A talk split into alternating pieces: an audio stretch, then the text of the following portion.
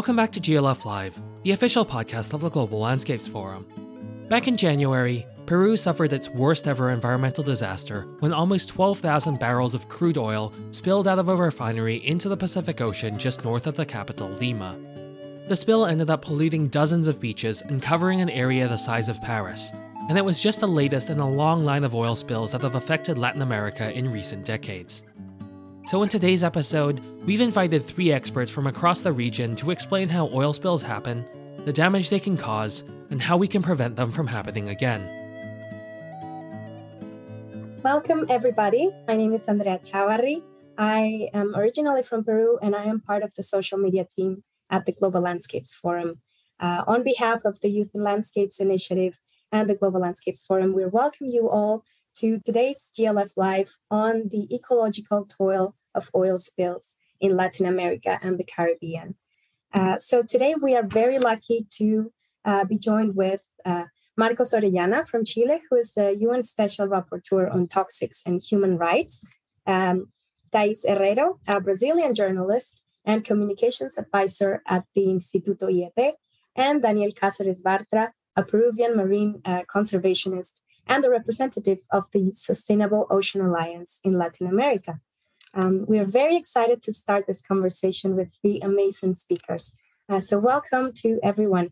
And now, to just uh, kick things off, I wanted to start with asking to each one of you uh, if you could briefly introduce yourselves. Uh, so, let's start with Thais. Uh, what is your story and how are you familiar with today's topic? Hi, everyone. Thanks for the invitation for to be here. So, I can share with you my experience during uh, an oil that we had in Brazil in 2019. And during that moment, I was um, a storyteller, as you say, or a, a campaign journalist in Greenpeace Brazil.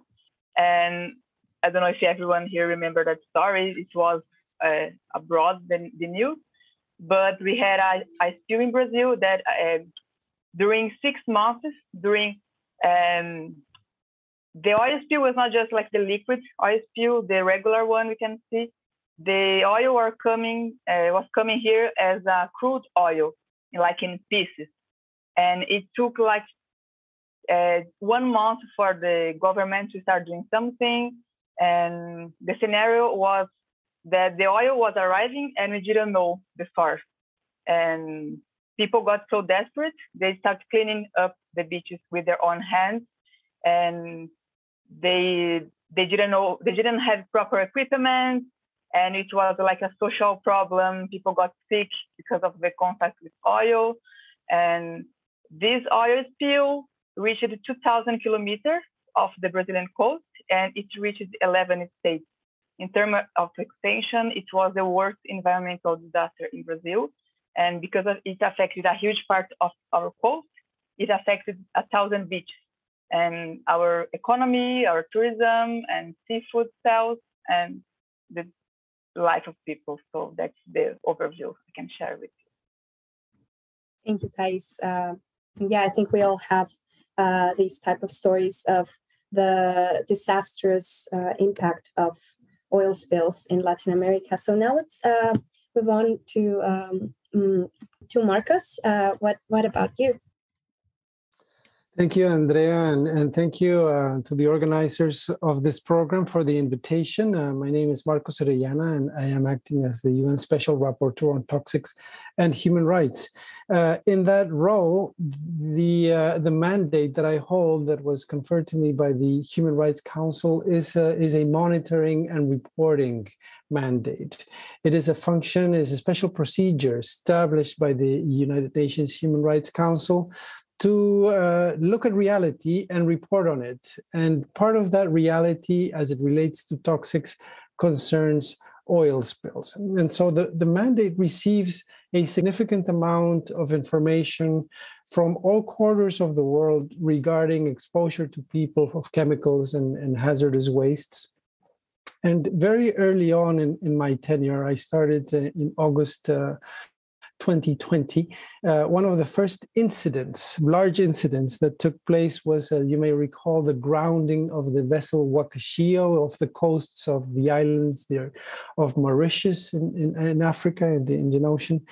Um, I conducted a country visit to uh, Mauritius to uh, take stock of that situation uh, looking at uh, the rules of the law of the sea, as well as uh, the engagement between the government and civil society in dealing with uh, with the spill, uh, as well as the responsibilities of of the companies that were involved in, in, in in regards to the operations and, and the beneficial owners of of the vessel. Um, that that is an example. It's not the only example uh, there's information I've received, for example, from uh, Ecuador, which has led to intervention at the uh, Constitutional Court of Ecuador regarding an oil spill that has affected uh, dozens of indigenous communities uh, along the Napo River. and also in Peru, I conducted a visit there. and had the opportunity to to to visit Lot 192, uh, in, in uh, close to the border with Ecuador in, in, the Amazon that has suffered for years uh, of uh, oil spills. I could see with uh, with my own eyes uh, the contamination there, and also speak to the um, to the fishers in in the region of the Central Coast after the spill of Ventanillas, and hear from them testimonies about loss of livelihoods and and, and the like. Uh, that's the uh, the work that the mandate does in terms of uh, hearing people, hearing testimonies, monitoring, and then reporting that information to the United Nations so that action uh, can be taken at the, uh, at the at every level that's relevant. Thank you. Thank you, Marcos. And sounds like a very very challenging job to take on. Um, now let's move on to Daniel. what about you? Thank you, Andrea, and nice to see you, Thais and, and Marcos. Um, well, I'm Daniel Caceres. I'm 27 years old. I'm currently uh, part of the Peruvian delegation at the UN Ocean Summit. It's, it's my fifth year being part of of a, a, UN summit on regards to ocean. We had our ocean, and we had um, now the, the main UN Ocean Summit. But well, I'm a marine biologist. I'm also advisor in the Climate Change Commission in Congress of Peru. Um, and well, in Peru in January 15th, we had an oil spill, a pretty bad oil spill, where one of the UN uh, reports like mentioned that the, we need we had more than 32 institutions, different institutions that were in charge of looking at this oil spill. So after six months, we still have not had a complete solution on the subject, and so we've been trying to focus mainly on helping the communities, helping evaluate the, the do the, the environmental assessment, and well, uh, that's mainly, I think, what, what I can do to introduce myself. Absolutely. Thank you, Daniel. And I'm sure we're going to um, move on to more detail about the consequences and how these uh, catastrophes affect the livelihoods of communities uh, all around the region. Uh, so now uh, I think we're done with the with the basics. Uh, so back to you, Daniel. Uh, can you explain briefly what it means to have an oil spill? Well, I'm going to explain on regards to the o- ocean side of oil spills that we had. In Peru, we have more than 10 different states um, in the coastal area, and we've had more than uh, 60 oil spills just in the northern part of Peru in the ocean. And for them, oh, an oil spill for the communities in the northern parts is just a thing of frustration that they always go out and, and try to explain, try to record, try to tell the government what's going on with oil spills, but there's never usually an attention of it. For the first time, we had a really big attention uh, on regards to ocean oil spills when it happened on January 15th on the Repsol oil spill in the front of the coast of Lima.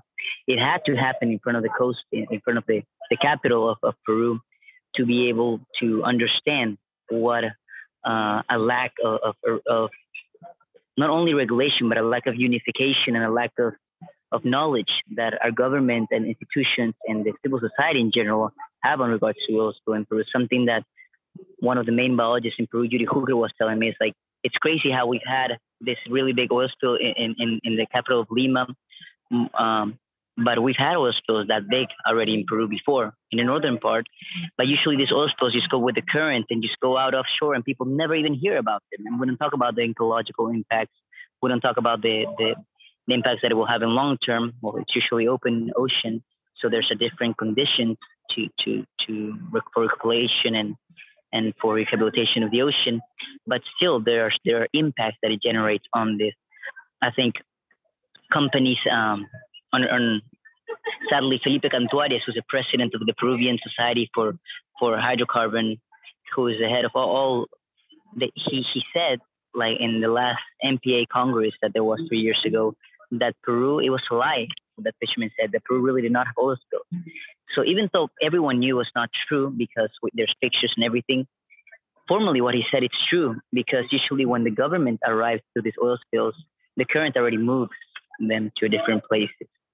So he has the the backup of the government uh, assessment to really so people can believe what he's saying on regards to this. And this thing is also on regards to ocean. It's pretty interesting because the main um, group that opposes the creation of marine protected areas, Peru did not was not able to accomplish the 10% uh, of marine protected areas by 2020. Uh, we, are still at less than seven percent. The main group that opposes it is the the oil lobby, the oil corporations, in regards to this. And they one of the reasons um, they they don't they don't want to do this is because they know that if there's an MPA and there's so much oil concessions in there, if there's an oil spill instead of MPA, there's already more monitoring measures and more fines that will be applied to that in, in case of an oil spill. So I think that's could do. That's what it means to have an oil spill, precisely, specifically in the ocean in general. Thank you so much for, for giving that overview on the ocean ecosystems. Uh, now we can move on to Thais. Uh, maybe we can give us, we can have a short overview about uh, the drivers and the causes of oil spills in Brazil. Uh, who who is responsible for for these um, events? Mm-hmm. Yeah. So now they know they're responsible for that oil spill that happened, but it took two years for the federal investigation to conclude, and that the crude oil that arrived here in Brazil in 2019 was from a Greek flagged ship. So the Brazilian government gave a fine for the company, the owners, the captain, and the, the ship, engineer. They were indicted for pollution crime and damage for conservation units. And the fine was over $35 million. And this money was the same, kind of the same amount that the Brazilian government spent to clean up uh, the beach during that time. So, but the problem of that late discovery that took two years was that during the spill, we didn't know the source of the spill. We didn't know where the, the, the crude oil was coming from. And we were just seeing the crude oil arriving on the beach. Differently from what Daniel said about Peru, people did see, saw the, the, the crude oil. It was very visible and touchable. And that was the problem. So during six months, we, we had different places uh, receiving the oil. And even though with this money that the Brazilian government can receive, the impact is already done. So we couldn't do much during the, that moment.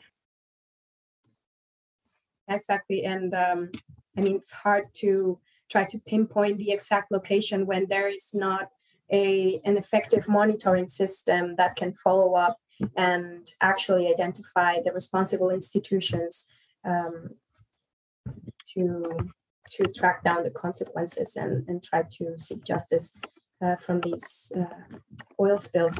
Um, so when when the Deepwater Horizon well operated by BP exploded and contaminated the Gulf of Mexico with at least uh, 650 million liters of crude oil in 2010, the whole world was shocked. And almost a decade later, a gas leak west of Mexico's Yucatan Peninsula broke out of an underwater pipeline, uh, which caused bright flames to appear to boil up to the Gulf of Mexico surface.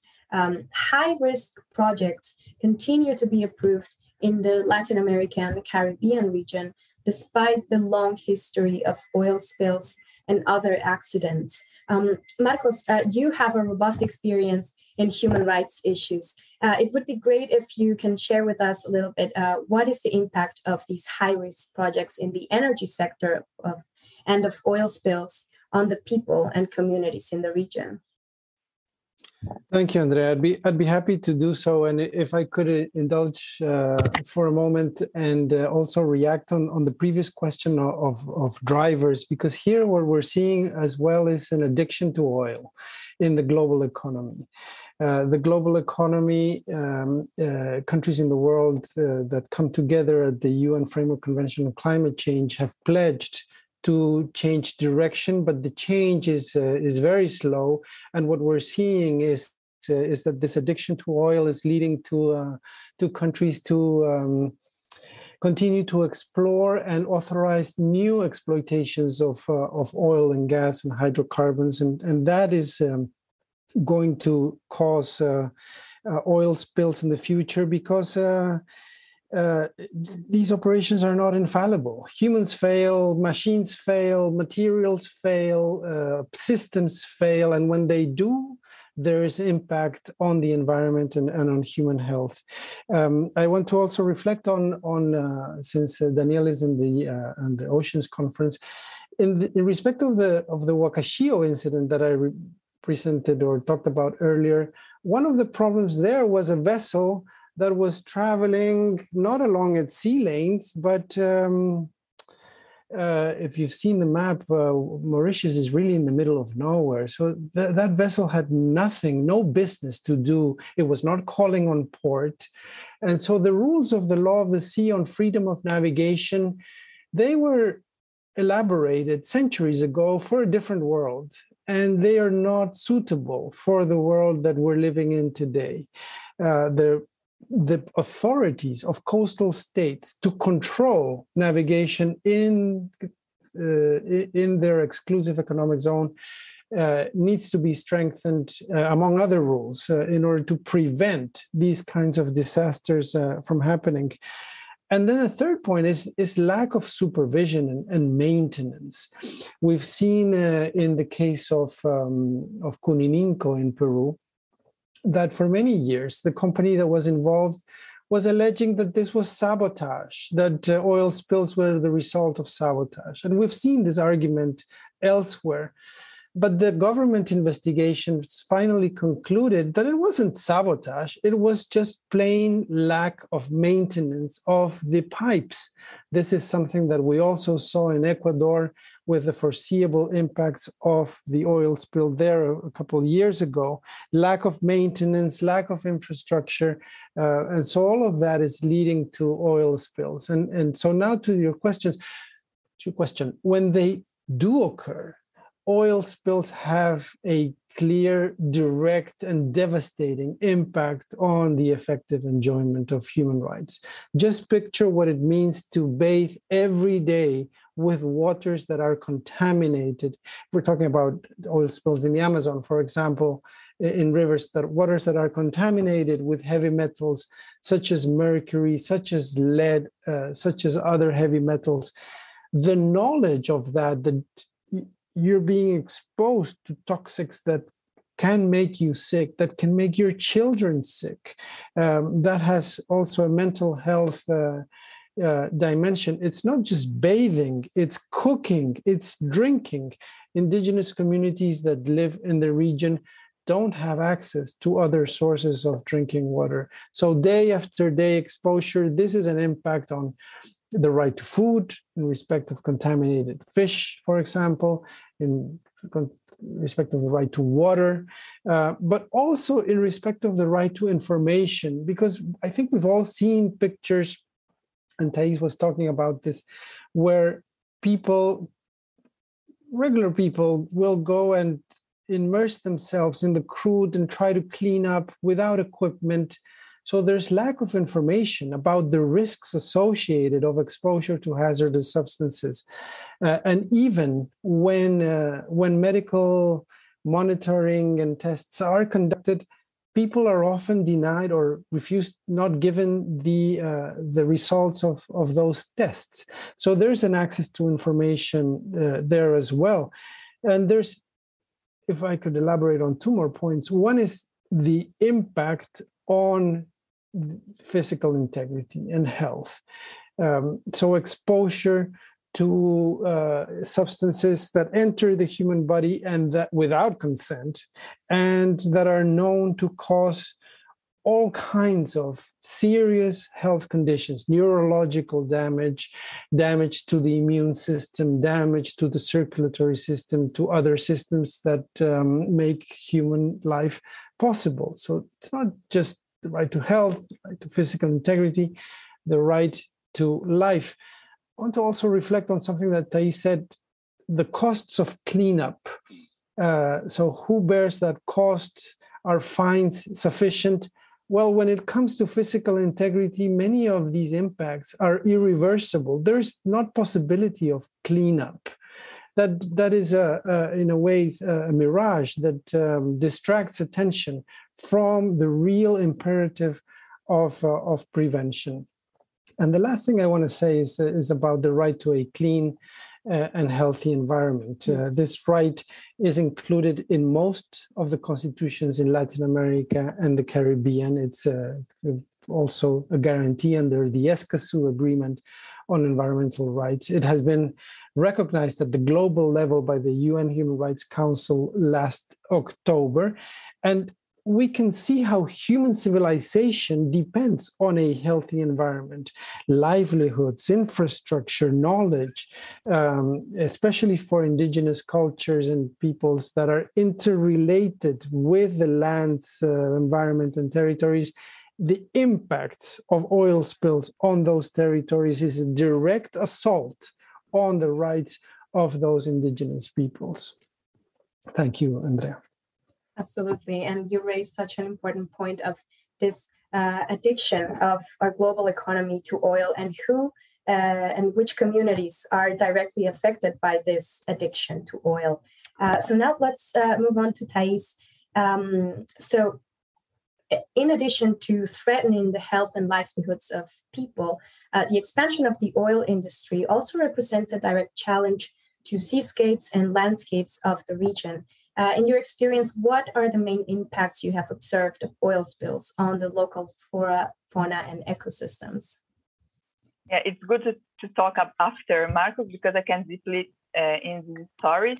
So, um, as I said before, I was working for Greenpeace Brazil during that moment, and when we realized the size of the the oil spill, that the impact that, that was going on, we sent the team. I was working for the climate and energy campaign uh, to see and to report what was going on. So as a journalist, I start talking to people, the fishermen, the women that work collecting crab, and to see with my my own eyes what was going on to report. So what we saw there was impact and in many many proportions. We saw impacts in fishes, turtles, and even dolphins, like the animals, the ecosystem. Um, some researches were done during that period about seafood, and of course they were contaminated. And there was also impact on the mangrove. That region in Brazil, we have a lot of mangroves, and mangroves are super important ecosystems for the the sea, for the health of the sea. And we saw many of the trees in the mangrove, they were with oil, um, the oil stick there. So people didn't know how to clean up. So mangroves are difficult to enter or and even difficult to be cleaned. So people start breaking the, the trunk of the trees to take off the, the oil and and that part is was the part that we could see and we also had impact in the coral reef. There are many coral reefs in that region. So the oil went down because it was uh, like heavy. The crude oil was in, in pieces. And we, we saw some researches in, in the coral reefs and they, we found uh, the oil there. So it's important also to talk about how it impacts the local economy.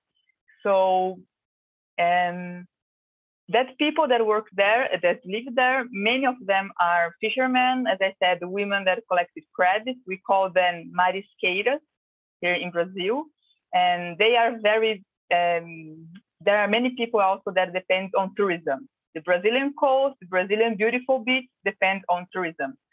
So after this spill, these people saw themselves with no work because no one wanted to eat the seafood and also people are, are avoiding to go to that places for a while.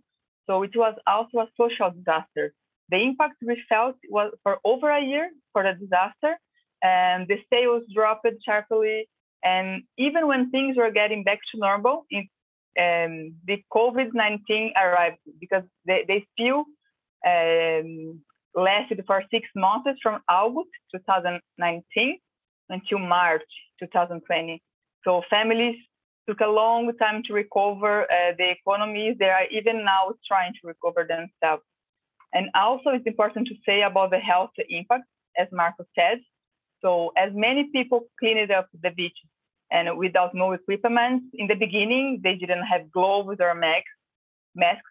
After a while, uh, the civil society organized it better about this. We had a lot of people uh, donating equipment, and the government finally went there to, to help and to do what they should do. But even though many people got intoxicated, and we had the reports from the, the hospitals, the local hospitals, with many people with skin injuries, nausea, people vomiting, with headache, and other impacts that we even know uh, if they can have, like, I think this can be for a longer time, this health impact. So that's why when we saw the brave people going to the beach to clean up, because there was an image that some people told here, like, oh, told here, sorry. Oh, the brave Brazilian people saving the environment, cleaning up the beaches. We, we, it was obvious that it would have impact on the health of them. So people are just desperate to have the the sea clean again, the beach clean again, and they so they could work again and have the money, sell the fish, the seafood, and have the tourists back. So it, all these environmental impacts brought a lot of social and health impacts also. Yeah, and we saw how people were, like you said, desperate to help, but they did not um, always have the right equipment to do so, and we didn't know the health consequences that they may face. Uh, thank you, Thais. And uh, now I have uh, one more question for Marcos. Um, we, we are now having a, an overview of the drivers and, and impacts of oil spills. Um, but I can help to think that this is an important topic uh, if we want to pursue environmental justice. So, what can we do? Uh, we recently celebrated 50 years of the 1972 Stockholm Declaration, which placed environmental issues at the forefront of the international discourse. Marcos, what is still missing to fully implement policies that reflect the close link between human and environmental rights? Thanks, Andrea. That's a that's a big question, but as you rightly point out, uh, this year, uh, 2022, we're celebrating what is 50 years after the seminal UN the uh, conference on the human environment that took place in Stockholm in 1972. This was a watershed moment because it began to change the narrative and human awareness of our place in the planet.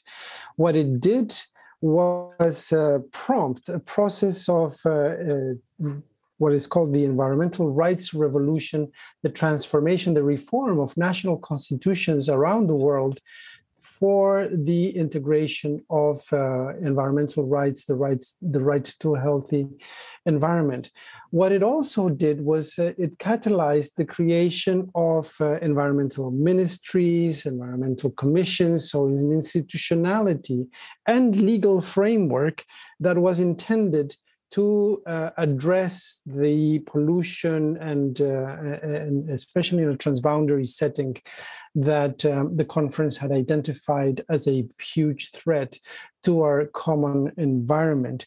The seeds of Stockholm also were uh, in, in the uh, convergence of environment and development, so the seeds of sustainable development, um, also in, in Stockholm, we see the presence of, of human rights uh, discourse and and uh, and uh, concepts.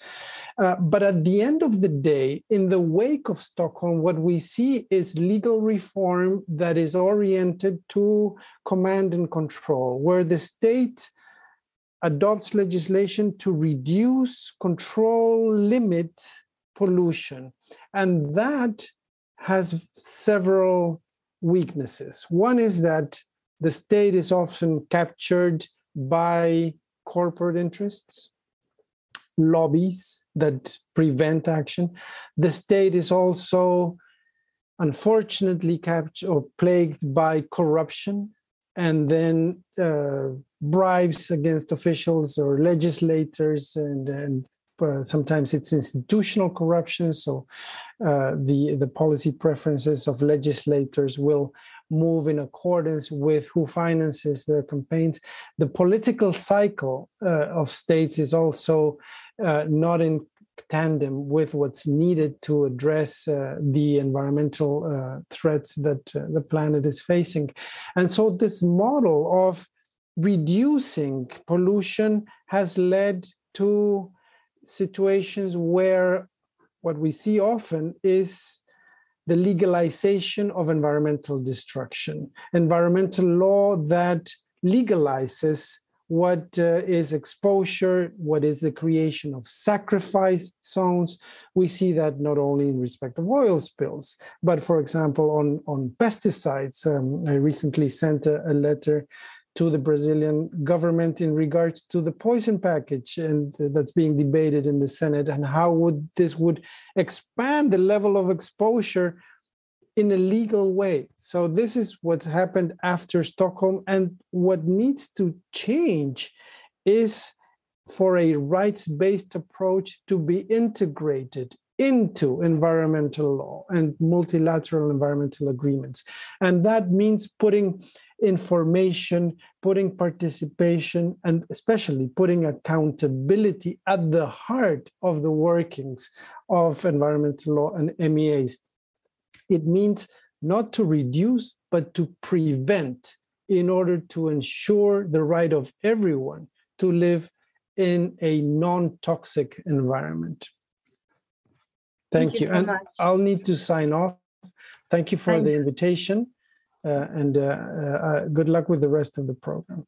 Thank you so much, Marcos, for joining us.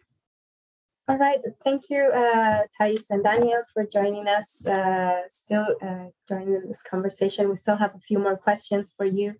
Um, all right. So um, now, many research point out that a big spill is almost impossible to contain because it's it's physically impossible to mobilize the labor needed and, and current cleanup technologies in a timely fashion. Daniel, how can we better protect biomes that are threatened by a catastrophic oil spill? Well, first of all, we need um, accountability, like Marcos said. We need companies to know that when there's an oil spill, they have to be the first ones to act immediately. They have, they have to have protocols. I think in Peru, for example, they all already have protocols. The thing is, do they make them like do they activate them immediately?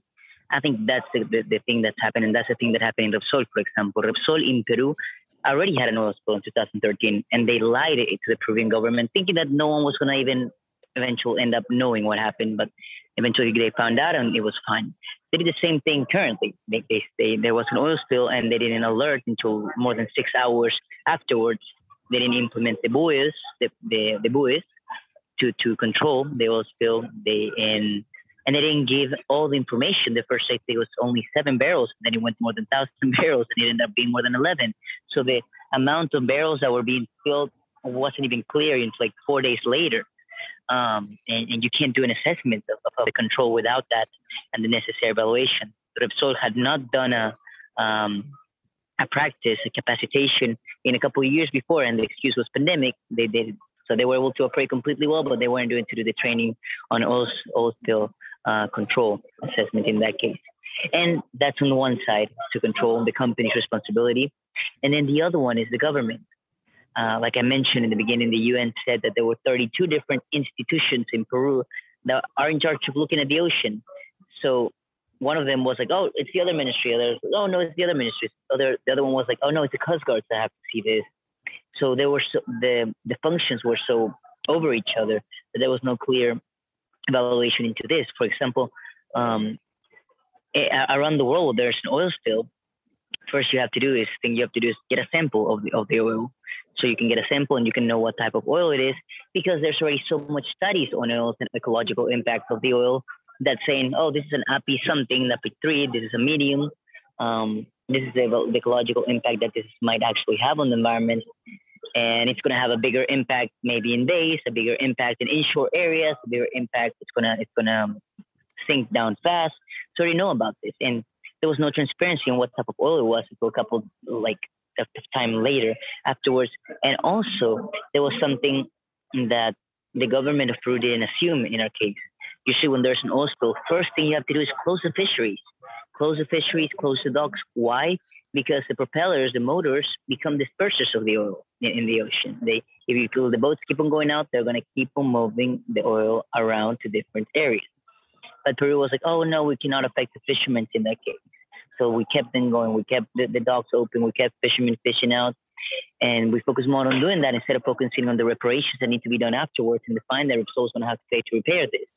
You know, in in other countries, in also you pay more than a billion dollars if, if there's one if you don't control it. But in Peru, it's only thirty, like thirty million just for for for recovery and, and, and assessment and clean and cleaning efforts on that. It's still, we have no reparations. The fishermen in Peru still have not um, haven't haven't had the help that they, they should have. It's been more than six months months of the oil spill, and there are many fishermen that still have not even received a single dime from the government or from the company themselves.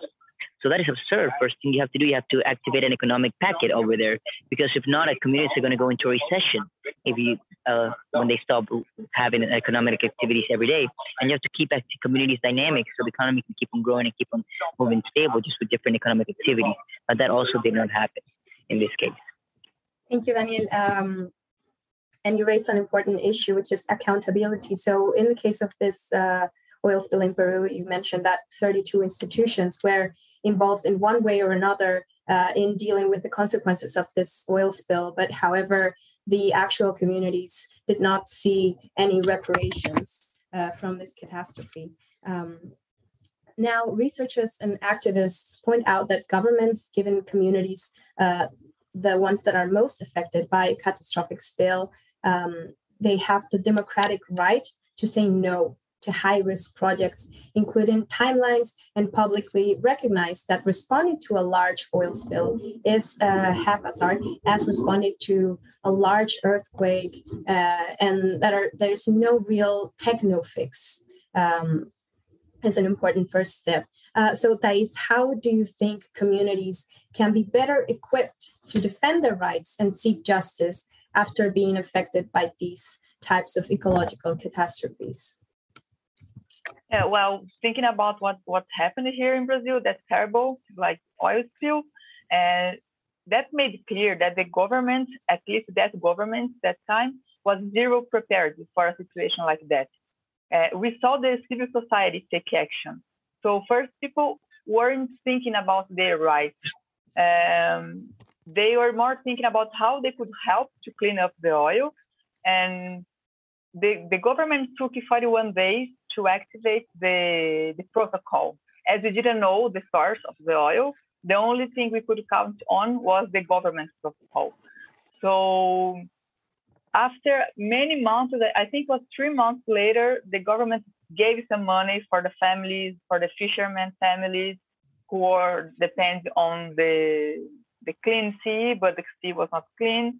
So they made it like a social program uh, but it, it didn't uh, cover all of the families. It was like a, a problem. So countries have money and plans and protocols to act in emergency like that. But in our experience, the government just act, acted after many, many pressure from the media and the civil society and NGOs like Greenpeace and many others that went to the places affected by the oil spill. And a lesson that we, we saw there is to uh, is that to amplify the what was going on, the local voices, and achieve the news, to have some support from the news and the civil society was important. So to pressure the government to take action. And as a journalist, I was there talking to people, making interviews, and to see that people and to amplify their voices, I think was important. It was, and I was not the only one doing that. And to bring their voices is important so they can we, we could pressure the government to act. And even though the government took a long time to act properly but i think we can count on uh, ngos and media. It's, some, it's something important. Thank you so much thais. And i i don't want to uh, ask you a follow-up question on that. Uh, what kind of actions could be taken to avoid future oil spills? Can citizens support those actions or or support the potentially affected communities. Um, some actions we can do as citizens uh, to contribute to preventing future oil spills and support communities that are most affected? Well, I think the only way to avoid an oil spill is to not drill for oil. And we said this here before, we always have risks. And even the best companies, they know there are risks on the operation. And I think we can do it to put pressure on governments and companies for the transition for clean energy. We are already living in a emer- climate emergency. We are seeing climate change happening and affecting our lives. And it will not stop until we change the way we produce energy, we consume things, and there are technologies beside us. We know how to do clean energies, and this is the transition that we need. And I think we, we as a, as a society, we need to support that and walk towards the end of the oil age. And for the benefit of humanity and the ecosystems is the only way to avoid oil spills again. That's such a strong message, Thais. Uh, thank you so much. Um, now, Daniel, uh, what is a message that you would offer to young people across the Latin America and the Caribbean region who are living through and witnessing these environmental catastrophes and want to start taking actions for environmental justice? Thank you, Andrea. And I really share what Thais mentioned um, on, on, regards to the oil. I think there's eventually, if we're talking about zero emission, there's eventually going to have to be a day where we're going to be like, okay, so we're going to keep the rest in the ground, right?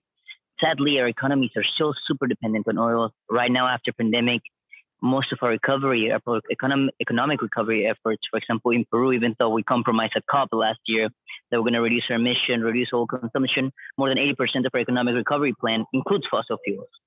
So there's actually no commitment to that. And sadly, we're given prioritizing the needs of, of, of the, the social needs in the environment without noticing that actually we need to prioritize the environment and adapt the social needs to our environmental needs because we're currently in, an, in, a, in a climate change crisis and in a biodiversity crisis. That's both of them. So it's really important that we understand that this climate change that's going on, these oil spills, are going to eventually affect us directly and eventually could affect if we live or not in, in the scenarios of the planets that we're living in. I really want to go back to the thing you mentioned on regards to the democratic rights.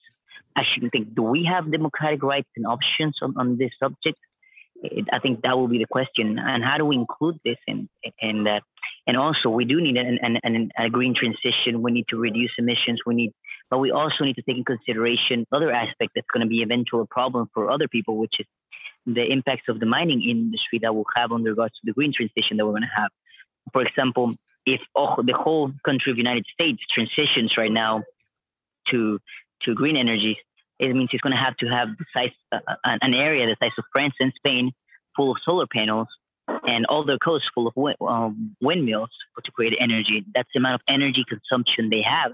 So we also need to talk about our energy degrowth, energy reduced demand of, of energy, and also where are all these minerals coming from? Right now, one of the top topics at, at, at the UN Ocean Summit is deep seabed mining. It's an activity that currently does not occur right now, but we have many of the companies that are going towards the green transition saying, well, the terrestrial reserves are, are, are diminishing. The terrestrial reserves are going to eventually go out, and there's more reserves in the ocean. So it's going to affect ecosystems that we never have exploited and we don't even know about yet.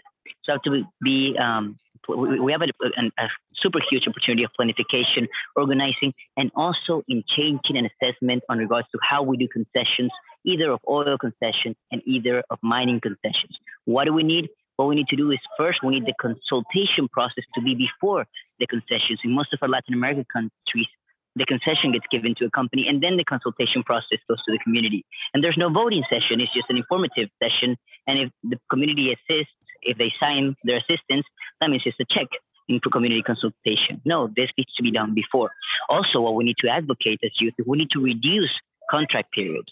Usually contract periods get given out for 40, 50 years because it says if you really want economic stability, if you want the investors to really feel comfortable investing in so much money, we need to give them long-term uh, contracts. We need to give them long-term um, concessions on that. But no, we think we need to advocate for a different approach, which is we need concessions, five year concessions. And we say, we'll be happy to give you five more years with an easy renewable contract. But if you have no single uh, oil spills, if you do respect the communities, if you do the maintenance work on that, if you do the reparations work on that, if you don't do this, then we don't give you five more years. So if you want to keep your concession, if you want to make it economically viable, well, take the risk and do it, but we're going to have to give you less time in concession periods and contract. And if you want to keep on doing it for later, you have to com- accomplish and, and commit to all the commitments that we have. These are our resources. Most of the companies are not even from Peru. We're giving them basically, and we're charging them really little interest on, on those resources. We have to be tougher, on what we give them and how we manage them in our territories. Thank you so much, Daniel. And uh, what you mentioned about this being the right moment to seize the opportunity and to organize and involve communities uh, in the whole process. Uh, so we have received a few uh, questions from the audience, and now if we you could give me just a couple more minutes, I have one question for each. Uh, so Thais, uh, let's start with you. Um, how can we ensure that reparations actually reach the affected communities? Can you recall any examples where companies or governments have taken the initiative? After the, the spill, you mean? Like when the companies act after the spill?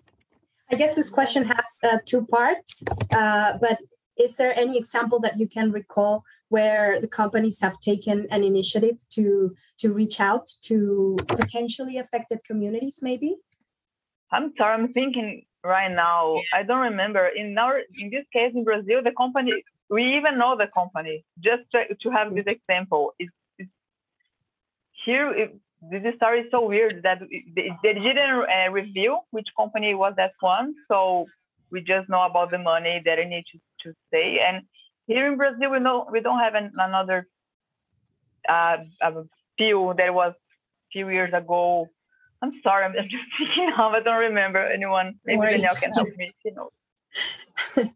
no, but but thank you so much for attempting to answer this question, and I guess uh, your answer is very revealing as well to our audience.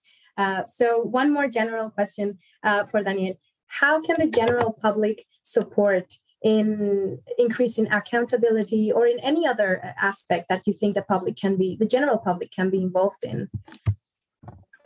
Well, the oil company has a really huge amount of budget. And this huge amount of budget instaurates and publishes the narrative we want to have. Right now, there's an illusion that the amount of oil that we need is the one that we currently we're going to need it forever. There's an illusion that we need this amount of oil to keep on growing and making a world better, which is just an illusion, a basic illusion that we can grow a world that's completely different. We can dispute this, but we're going to have to dispute it with a really different alternative. We have to propose new ideas and we have to sell them out just as they are doing as well. We have to be involved in communication sectors. We have to be involved in education, and we also have to be involved in policy um, like uh, I, have been involved in policy since I was really young, and I'm the regional rep for SOA, Sustainable Ocean Alliance, which is the world's largest organization of, of young ocean leaders. And in Latin America, we have more than 1,600 leaders. And like they've asked me, why should we be involved in policy? I mean, it's like, well, if you're not going to be involved in policy, there's going to be someone in the oil sector already going to be involved in policy. So we really have to fight this narrative. If you don't get involved, they're going to be getting involved in it. And right now we're in a period that not only do we need more laws in regards to environmental um, uh, protection, I think Marco mentioned that right now we're legalizing the destruction of the environment. That is completely true. There are so many laws in place already from, that's been built for hundreds of years in, in some of our, our countries that we need to de take these laws. We need to review them and we need to take them out and destroy some of these laws. So some of our policy work needs to be advocating on finding policy that's already in there in place and dismantling it. Not only building new proposals and new policies. And I think every young person should be involved in policy. And we do. And there's so many people destroying the environment now just for profit that some of us just need to focus on taking care of it. I think that will be like a message also that will give it a final.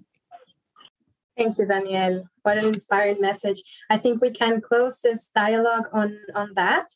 Uh, thanks again to everyone uh, who joined us. Uh, thank you so much for the to the Global Landscapes Forum and the Youth and Landscapes Initiative, to our amazing audience around the world for tuning in and engaging in this discussion that spotlights the oil spills across Latin America and the Caribbean region. Um, and thank you to uh, Daniel, Thais, and Marcos for joining this inspiring discussion. Thank you so much, everyone. Uh, have a great day. Goodbye. Join us again next week as we shift gears from Latin America to another crucially important region, Africa. and specifically how its growing ranks of young people will decide the future of its landscapes. If you enjoyed this episode, please be sure to leave us a rating or write us a review on Spotify or Apple Podcasts, and reach out to us on social media with the hashtag GLFLive. And for everything you need to know about landscapes, ecosystems, and climate change, check out our website at globallandscapesforum.org. We'll see you on the next one.